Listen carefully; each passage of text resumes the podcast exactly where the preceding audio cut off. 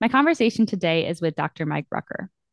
Dr. Rucker is the author of the book, The Fun Habit, which is a book that dives into the what, how, and why of fun and its benefits to our physical and mental well being. Not only does Mike talk about the benefits of fun, but he also suggests reasons why we may want to rethink how we've been conditioned to pursue happiness. So, Mike, I'm really looking forward to this conversation because I've always been fascinated by positive psychology and the science of happiness. And what you talk about in your book is really a unique approach. And I think we could all benefit a lot from reframing our perspective of happiness and fun to just be able to live a more fulfilling life. So thank you so much for coming on here and having this conversation with me today. Oh my goodness. Thanks for having me. So you have always kind of been a student of positive psychology, interested in the field, which I think is great. I think there's a lot of alignment in our interests and the work and the impact that we want to have. Um, I would love if you, we could just start out by you taking me back to like 2016, and if you could share the story that really led into actually diving into the topic of fun specifically, and ultimately writing your new book. Yeah, so it starts a little bit before that. To your point, I've been a purveyor of positive psychology since it really became sort of a tribe. This gentleman by the name of Marty Seligman, who teaches out of Penn, and uh, one of his colleagues, Cheek Csikszentmihalyi, who's most people know, wrote this book called Flow. Um, so folks that are familiar with positive psychology know his work, but they created this consortium of practitioners in the space. And so um, I really got into it once that was formed and had been following all the wisdom of positive psychology up until 2016. And um, why that's important is I think also being A type, I was probably over optimizing my life for happiness, like literally still to this day that I use sometimes, but not as diligently as I did, you know, have a spreadsheet that looks at like, hey, how was today? And, you know, like, what did I do? Looking for correlations and things of that nature. Um, but what happened in 2016 was um, my younger brother unexpectedly passed away from a pulmonary embolism.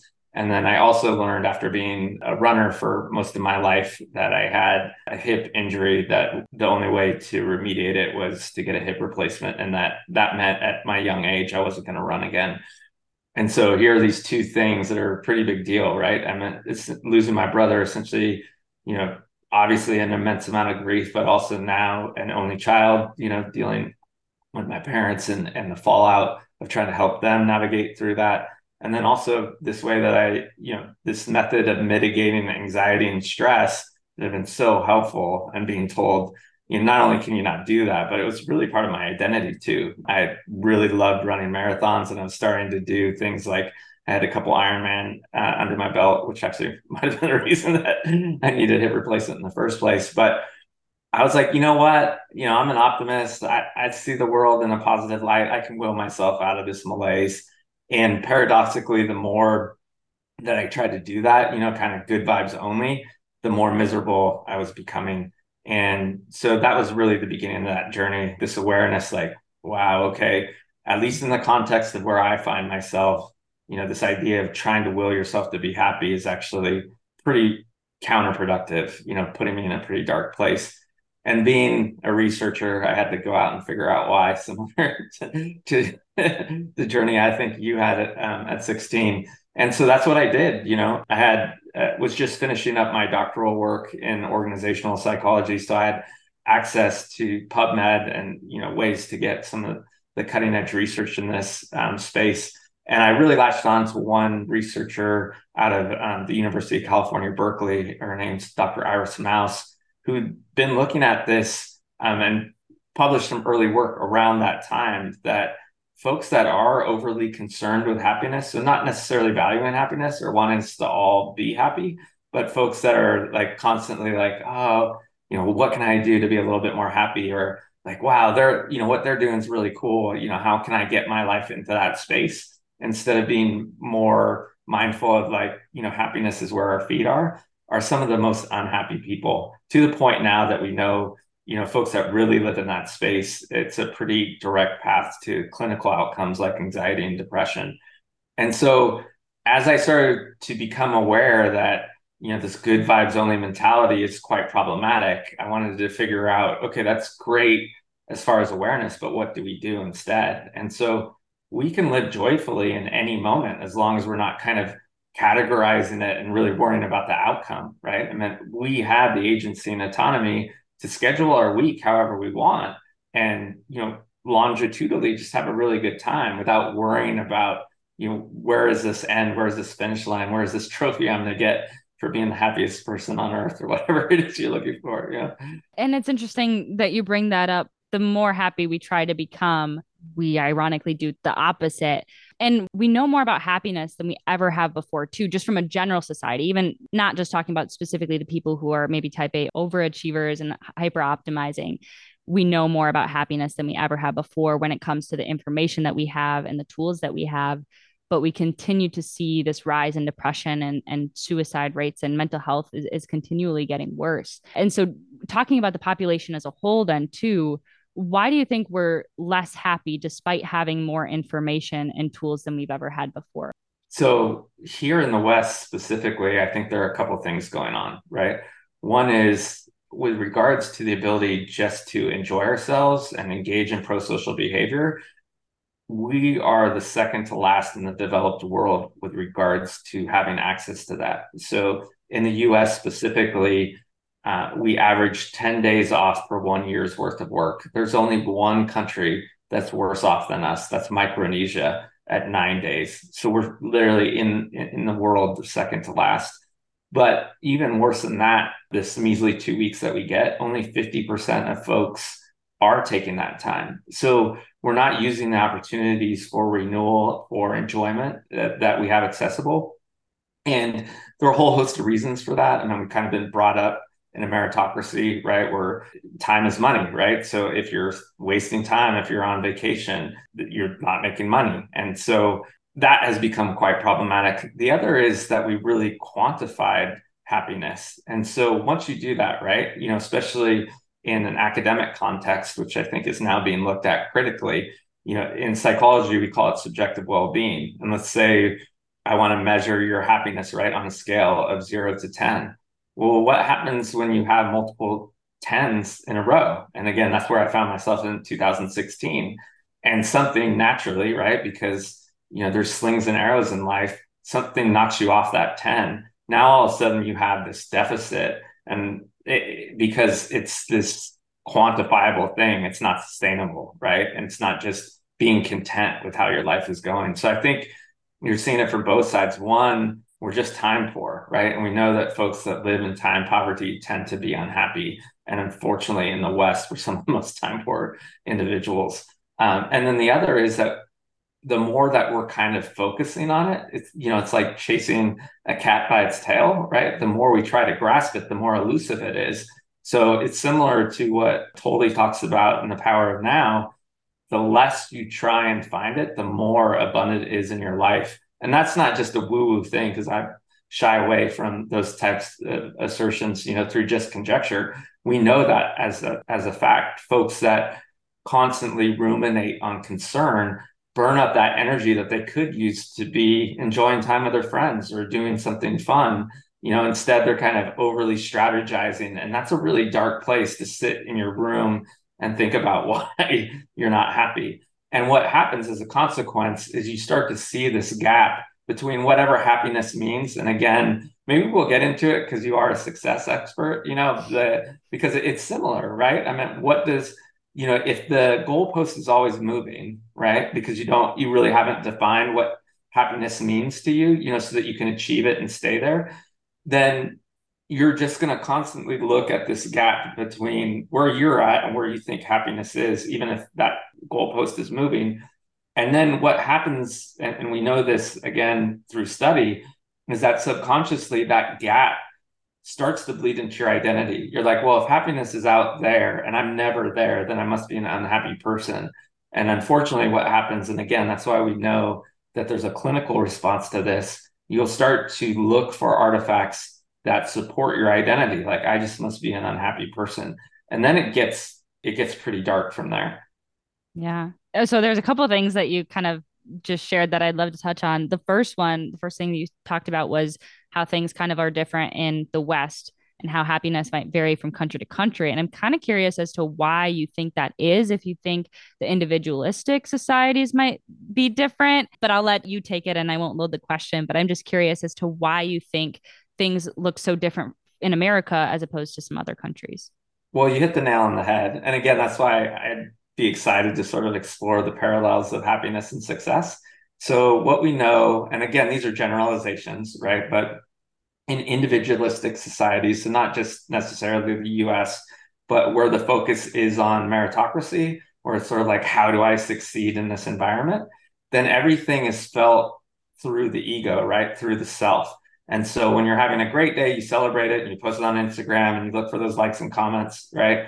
Um, but then when something bad happens, you tend to self actualize it. And oftentimes, especially again, it's it's a Western problem, but we won't seek out help, you know, especially males, right? And so you're you sit there and wallow, and it can and can be this downward spiral.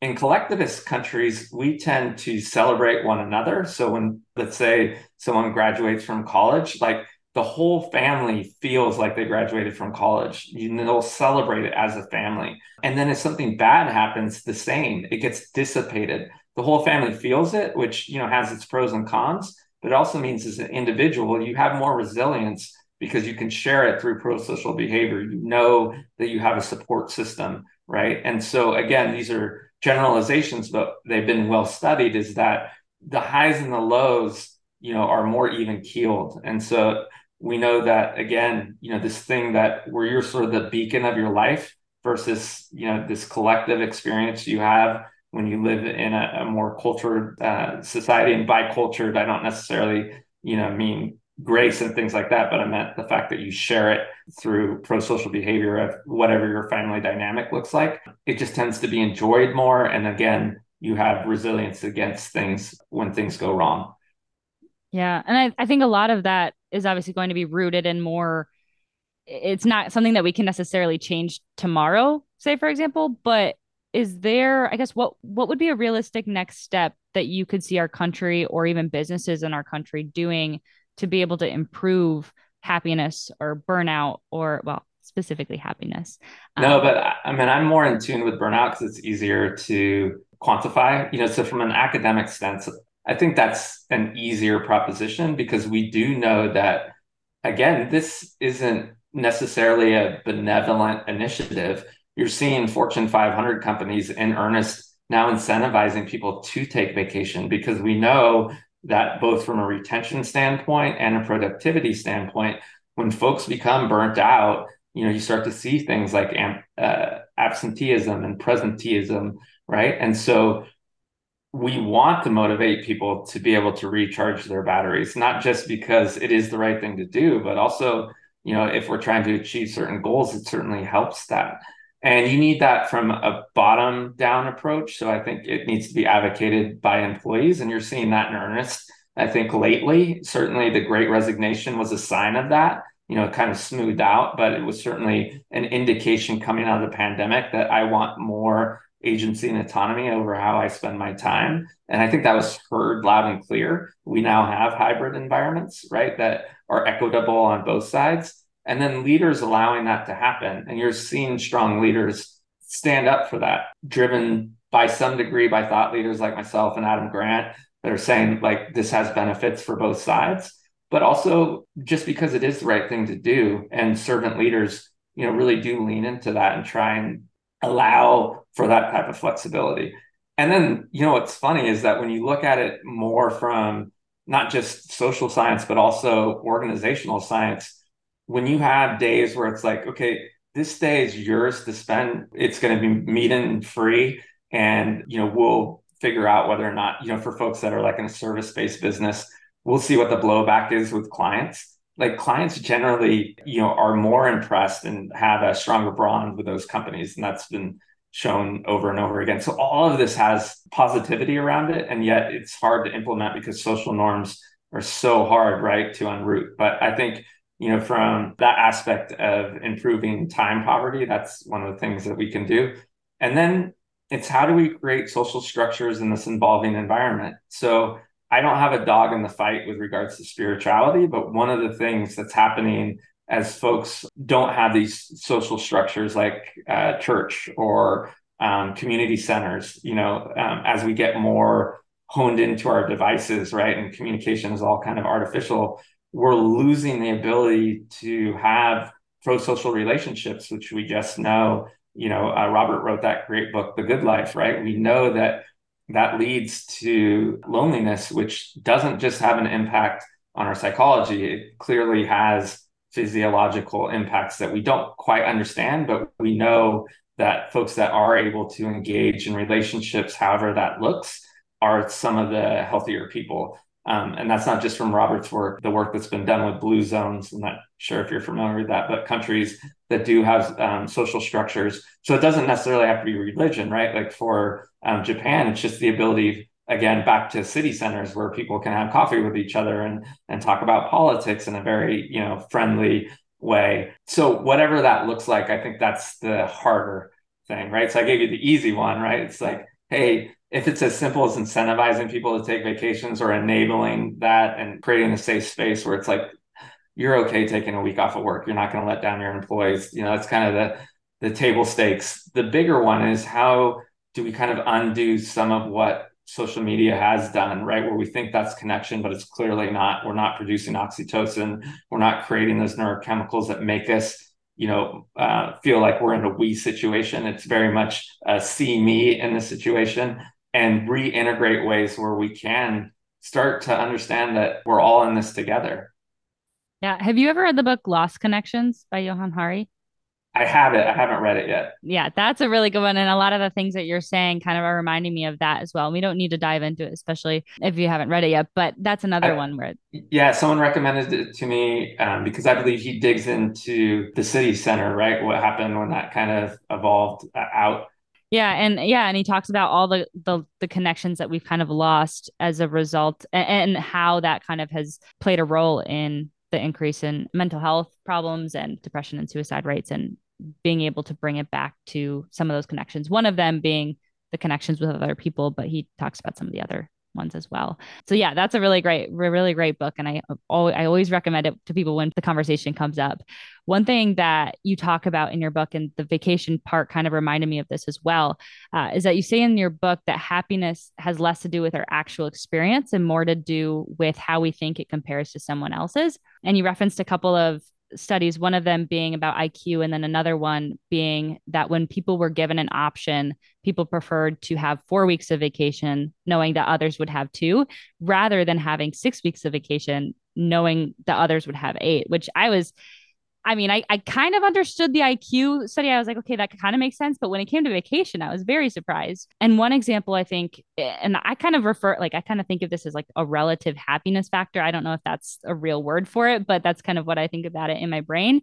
Um, and I think one example of this is when we pe- when, when it comes to social media when we see people's highlight reel and this is something it's always talked about right the highlight reel in comparison but i think what really clicked with me this time when you explained how it has more to do with how we think it compares to other people is that the comparison game specifically when it comes to social media is going to make things worse because happiness is more about relativity than objective well-being. And i could see that being a, another big role in in why we're worse off as as a society too. Yeah like i mentioned we could spend three hours talking about all the headwinds but that one in particular i'm it's well understood and that's why i like that study but it is just human nature right? We have this in behavioral science it's called loss aversion and it plays out in so many different interesting ways but that's one that's particularly nefarious. Um, you know as i mentioned in the book it's not like we all want to conquer one another but we do want to feel like we're at the top of the heap and some folks believe that that is because we've been groomed you know, in this meritocracy, meritocracy, right? Like we need to get the best grade so we can go to the best school and then get the best job. This is old Alan Watts type philosophy, right? So if that's true, then whatever action we take, like how is it going to be a little bit better than um, who we compare ourselves to? The problem with social media is that we can lie there. And if not lie, at least curate, right? So our parents' generation, the the saying "keeping up with the Joneses" has been here for quite some time, right? But your neighbor couldn't really lie, right? They might get a better lawnmower, and you're like, "Oh, okay," you know, it was very pithy, right? But now it's this kind of artificial mechanism. One, the thing that's getting the most of this artificial currency, and by that I mean like likes and comments, right, is going to bubble up to your feed. So it's not just your peers curating their life, but then it's Instagram and Facebook showing you what's getting the most attention. And that's constantly fed to you, especially the more that you spend on these platforms. So you're comparing yourself now to a false ideal. Again, our parents were comparing themselves, and maybe that slight push.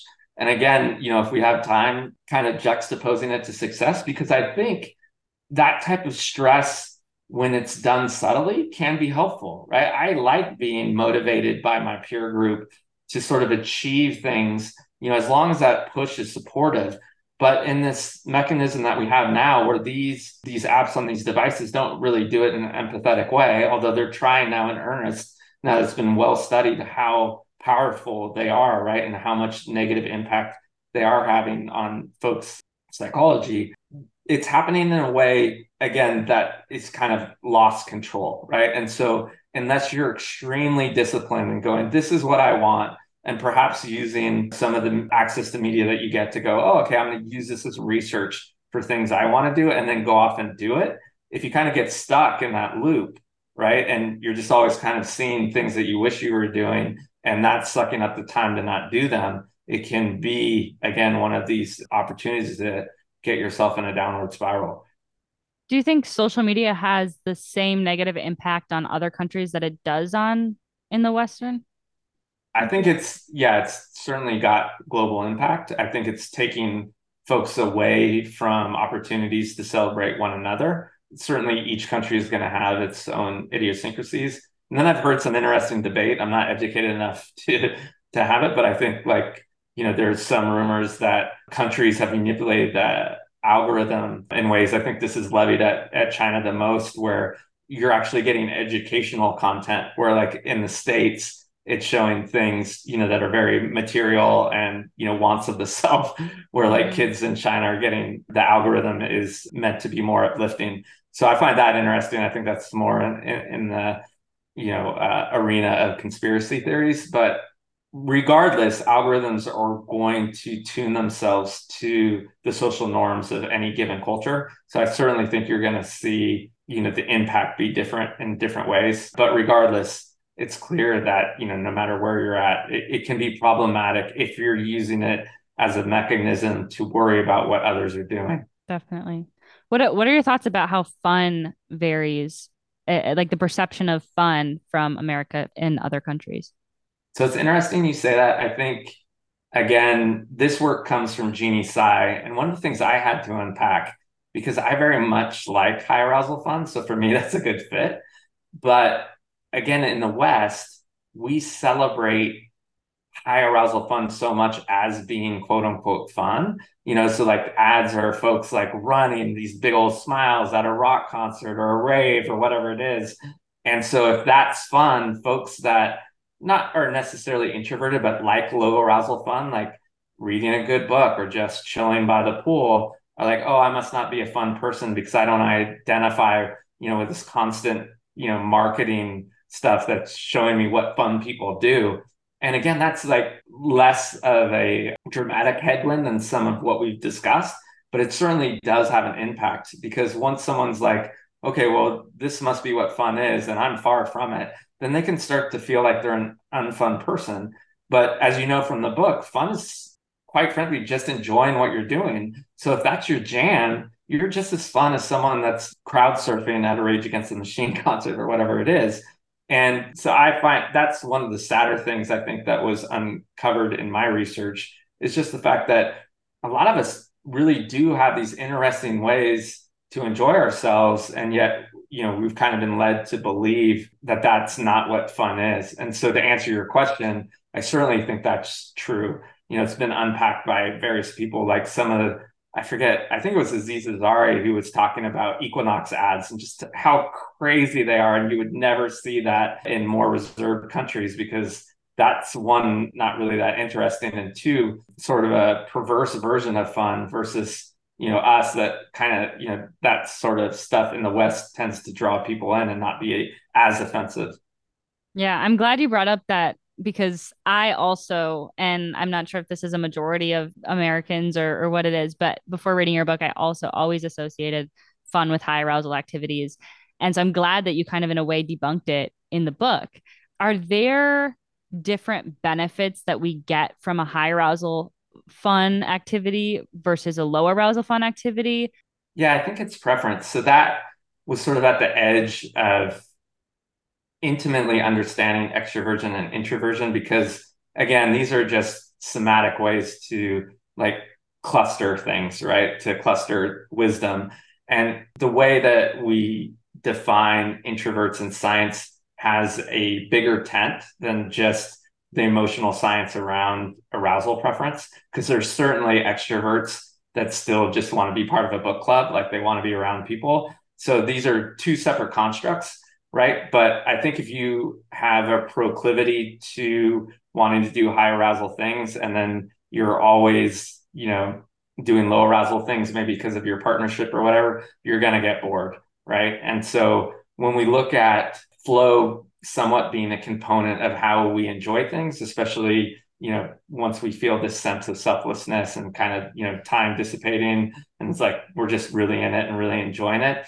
You sort of need that arousal to match what your preference is and then also feel like you're skilled at that this comes from self-determination theory. And and i don't want to geek out too much in the science but to answer your question uh, similar to introversion and extroversion if you're going against your preference, eventually it's going to fatigue on you, right? Arousal is the same way. I mean, if you're always doing high arousal stuff, even though you have a preference towards it, you're going to get tired, right? And then the opposite is true. If you're always just lying on the beach, even though that's your jam, like eventually you're going to, I think I even referenced that in the book. You want to get up and do something eventually. So all of us are going to have that set point. That's kind of the, the magic spot. But I don't know if that addresses your question, but I, I do think it's clear that if you have a preference towards something, being in alignment with that preference is going to make you more content than it would if you're always you know, sort of abiding to something that's not necessarily in your preference zone.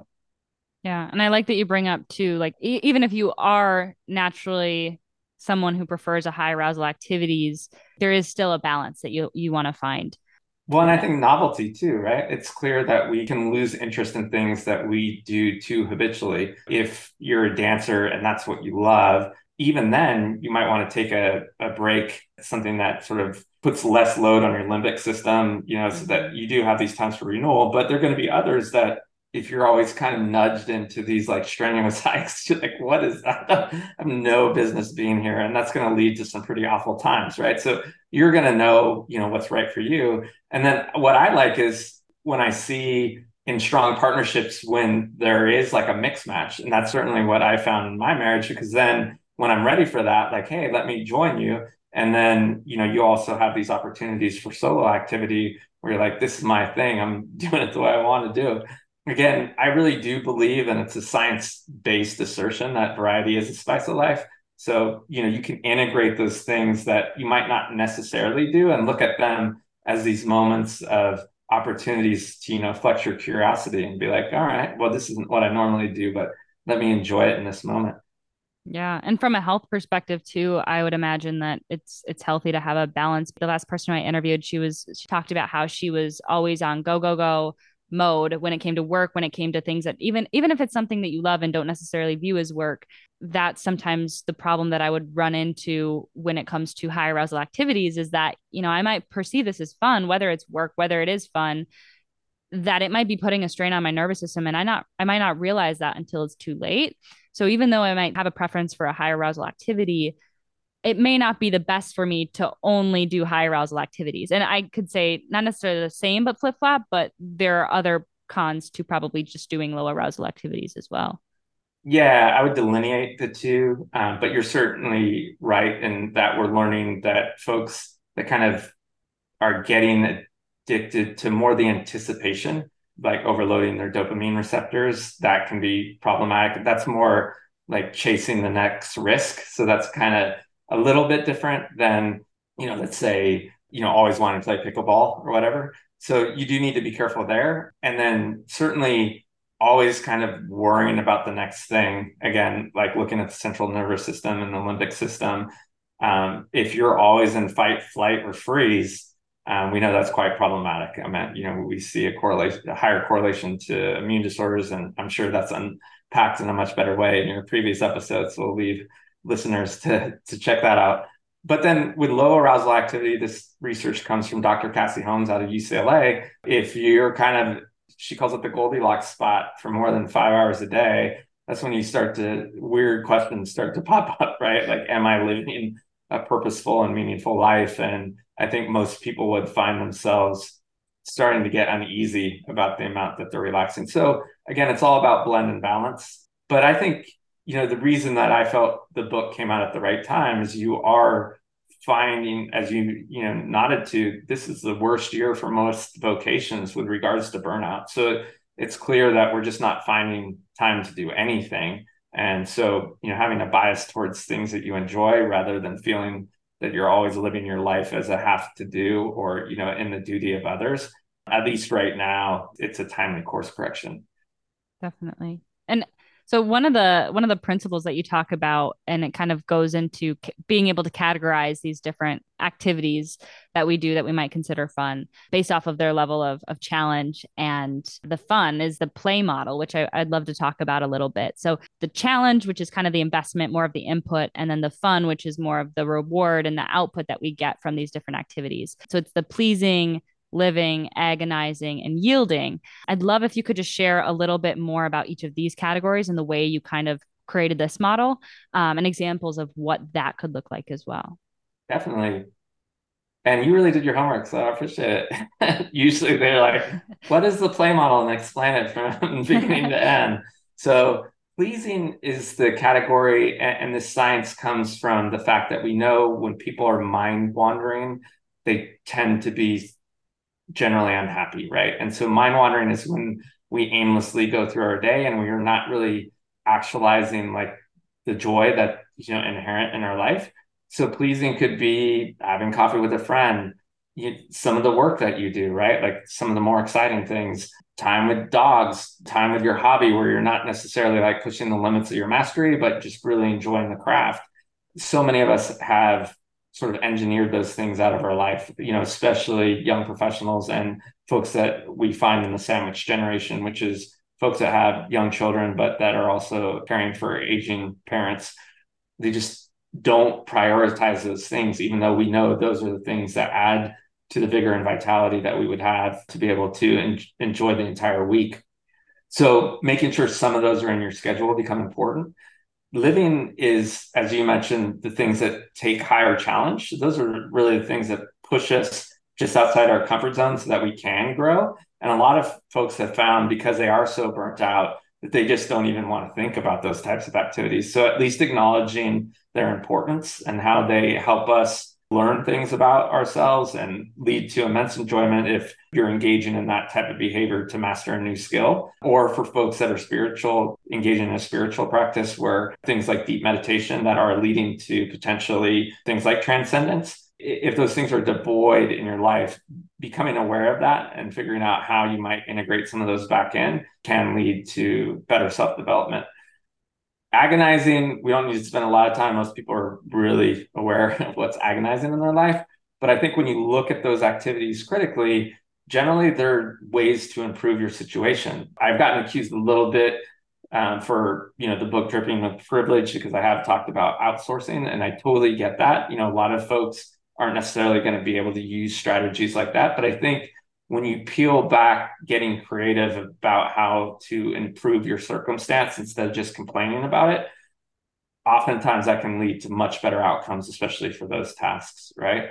And then lastly is yielding and we talked about that a, a lot on the podcast and those are things that are just kind of mind numbing so oftentimes why we think they're fun is because they're displacing discomfort right? You don't want to think about your day so you just kind of plop down on the couch and either channel surf Netflix or you know get on social media, and the next thing you know, it's time to go to bed, and you don't know where those hours went because you know especially social media is devised to steal our attention. That's why they call it the attention economy. And when I talk about watching television, because I really enjoy television, I'm not talking about watching your favorite show, you know, with your partner or even by yourself. And if I were to talk to you a week from now, you could tell me in rich detail how amazing it was. For me, currently, that show is Ted Lasso. I could tell you show by show, you know, how that went because I'm really engaged in that. What I'm talking about is slipping through channels and you wouldn't be able to tell me anything about what happened within that time. We know that that doesn't lead to renewal, that essentially you're just pacifying that time and it can be as bad as staying awake, right? And then sometimes it becomes habitual. It can actually lead to things like insomnia. So finding ways to reduce those things in the agonizing yielding category and then potentially replacing them with things that you know are going to light you up can help build an upward spiral instead of keeping you in that downward spiral that we've been talking about. So I know you mentioned just now replacing it as kind of a, a, tool to be able to break that habit. Are there any other ways or suggestions that you have to be able to break the habit of passive leisure?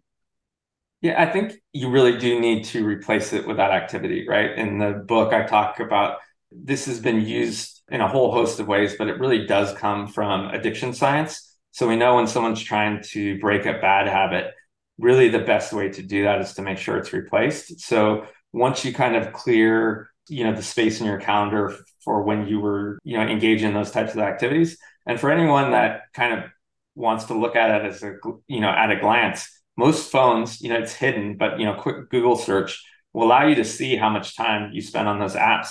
So oftentimes it's not social media, right? Sometimes when folks are aware of how often they're using these tools, it could be email. Like, do you really need to be on Gmail 18 hours out of your 168? And oftentimes the answer is no, because that would be half your workday, right? That you're in email. And so that would give you at least a clue of what you could potentially, you know, what dial to move. So it's looking at things like that.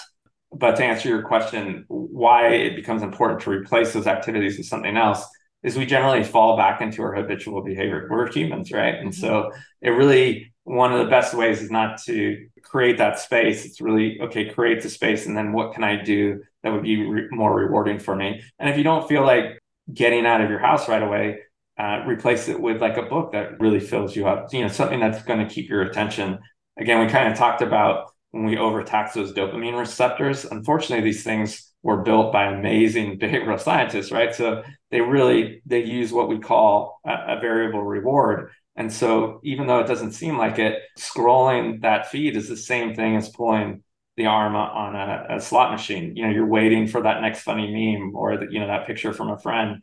And so there are deeper strategies that we could get into, you know, curating a list of folks that you really care about instead of just letting these apps sort of feed what you want. You can time bound or time block your time spent on it because I, I like social media. So certainly not saying, you know, delete your apps, but say, you know, I'm only going to spend 30 minutes on this. And then, you know, the next hour I'm going to you know, I'm going to engage in a in a book or an online course, or preferably, you know, engage in pro-social behavior, have a standing date with a friend or your partner. You know, a lot of partners don't have dates with their spouse anymore. And so that's another thing that I think is kind of low-hanging fruit. Like, let's just get one or two nights a month even on the calendar and just scheduling it is enough, right? Like, okay, let's rehabitualize this behavior because a lot more healthy than us sitting on opposite sides of the couch scrolling our social media feeds which again i'm throwing a huge rock at a glass house. Like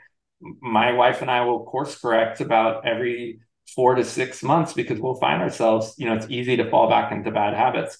And we know it's not invigorating. I mean we're just in such a better place when we're able to you know share a day with each other. So and that doesn't just have to be a partner you know that, that could be a friend too for all the reasons that we've discussed we know that when we get out and feel connected to something bigger than ourselves, even if that's just our friendships, we feel better.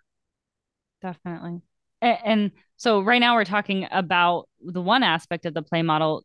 Do you see there being an ideal ratio for somebody to have of the of the pleasing, of the living, of the agonizing, of the yielding? Because I mean, obviously we can't completely lean it out and take out any one of those. Is there an ideal ratio?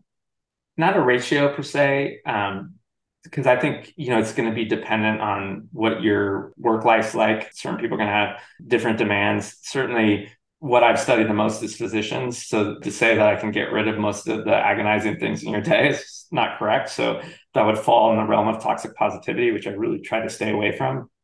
So I think you know it's going to be important for you to figure out what that is. I generally try to start with this framework of 168 hours, right? Because it's really easy to play with. If you're not even finding three hours where you have complete control over your domain, then you want to start there. And that's because I generally work with parents that are just don't have that in their schedule. So how can we figure out how to make that space for you because it's generally achievable? Then I fall back again on science from Dr. Cassie Holmes of that sweet kind of Goldilocks spot like you want, if you have complete control over your schedule, at least two hours a day of things that you really enjoy that light you up, where you have complete control, even if it is work, you have complete control over the product. It's not outcome focused.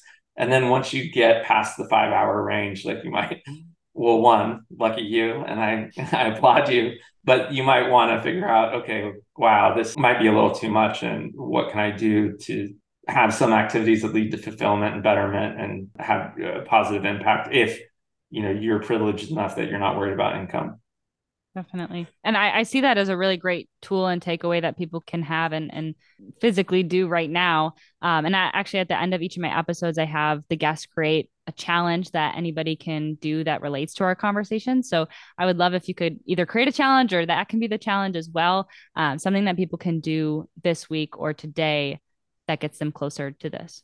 Yeah, I generally do uh, leave with that challenge that you know just look at the previous 168 hours. I'll give you a link um, that you can put in the show notes. I created a Google Sheet that makes that really easy, and it's not gated or anything. You know, I'll just give you the link, and you know, be really mindful of how you're spending your time. I think just that insight, right? It is really illuminating because most people are like, ah, you know, they either feel so time poor that it's like, I can't find time anywhere. And it's like, really, you can't because you've been on Instagram for eight hours, you know, last 168. Or they find situations of convenience. It's like, wow, I have done that every week, right? Like maybe a group that's not lighting them up anymore, or, you know, something that they just kind of standardized but isn't enjoyable that they, you know, where they could flip the script. So that's kind of a low level entryway into uh, some of this work. It's just, you know, being mindful of how you're spending your time and then using the play model to potentially integrate some things that are more enjoyable. And then I'll give you the link in the show notes for the fun file because you know you also want to brainstorm some things in case you do feel stuck like well I just don't know what fun is anymore. Like okay, well we can we can get you there too. Yeah, and I love that concept, the the fun file. And one thing I wanted to to touch on too that I thought was it just reminded me of this is another conversation that I had with somebody. It was with Charles Scott in my episode with him. We talked about seeking vitality and we talked about time poverty and we think that we sometimes need to add more time to our day, especially when we're really busy. That's a big commitment, but also thinking about, okay, what am I doing that I could even change to make it more fun? What, what am I doing during even my job, for example? How could I make that more meaningful? How could I find more vitality by just, you know, whether it's becoming a mentor at work or there are a lot of examples that we could bring up. Um, no, but you bring up a great point. So, eh, you know, you don't want making or you know finding time for fun activities to just be another sort of bullet on your to-do list. Because again that falls in the realm of toxic positivity and can create moral injury quite frankly right? Like if you're in a space where you can't add another thing to your busy schedule like let's not start there. Like to your point it's really interesting when we look at building systems you know whether personally or even just the way that we kind of operate throughout life you're exactly right. It's always like, what else can I add on to make things better? And not often enough do we go, what can I remove? Like, what's not working for me? So that's certainly where you want to start, right? Like, to become mindful of the things that you're doing. But then let's start with, I don't need to add anything on. I need to get rid of some of this, you know, so that I do have the space to add things back in. One that creates, you know, the emotional flexibility to be able to do the work, but then also it's just a much better place to operate because it's clear yeah to your point and you, you've alluded to it a few times that if we become too busy nothing is fun at that point you know so yeah and and sometimes it seems like a big a big task to to maybe take things out. So even if you just adjust it, that's also really great. Yeah, I'd love if you could share the fun file as well because I know that's and, and specifically, I'm not sure if you have in that link, but I like how you talk about also creating a long list, but then also a short list to make it realistic and being able to do things right away. Well, I'm also curious, what is on your short list right now? So I've really been leaning into, you know, taking, and I don't, we'll just talk about activity bundling instead of the whole toolkit, but um, really enjoying time with the kids. You know, uh, it's summer. And so, um, you know, being from California about here in North Carolina, uh, we're going to all take uh, surf camp together. So finding ways to enjoy like paths to mastery that we can both do. And I think why that's cool as a parent is that oftentimes when we're trying to teach our kids something as a parent, like we become the teacher and they're the student. And so they do something wrong. You know, there could be these punitive aspects, but when you're enjoying the learning process with them, they kind of see you as kids. So you get in this more playful spirit. And then two, if something goes wrong, you can both blame the teacher. You know, so just I don't I find it a lot more enjoyable. So even though it's not my jam, again, how we talk about intermixing things that we might not do. I'm going to take a Minecraft class with my son, and then um, I keep taking cooking classes with my daughter, and then we're all going to take surfing classes together. So all fun activities, you know, some by my own choosing and then some by their choosing. But yeah, that's that's my jam right now. Yeah, there's definitely a lot of the a lot of value in your book specifically that parents could use. So I'm excited. I mean, I'm not a parent yet, but even just talking about how like the way that we kind of think about playing with our kid and i say our kids i don't have kids but well, i'm sure you have nieces and nephews yeah right? i do I, do and i i can definitely take some of those practices for them too and you don't need to sit on your phone while they play with toys like they will be interested in the things that you'll be interested in i mean we could go on and have a whole separate episode about that but i'll just add though that your fun file i want to add that as a challenge as well because that's something that I think I, like I started it immediately on my notes page on my mm-hmm. phone when I heard about it. And so that's another really great thing that people can start as well. So thank you so much for the conversation. Thank you so much for the tools and the insight. Where else can people find you? I know that you have your website, you have your book, but where is the best place for people to find you? No, you nailed it. So um, michaelrucker.com is the website. I've been taking my own advice and not been on social as much as maybe I should as an author trying to promote a book, but um, I write quite a bit. And then all the things that I write for trade, like Psychology Today and whatnot, can be found, you know, via the website. And then obviously the book, The Fun Habit, is out now. It just hit paperback. So it's more accessible. Yeah, thanks for the opportunity to share that.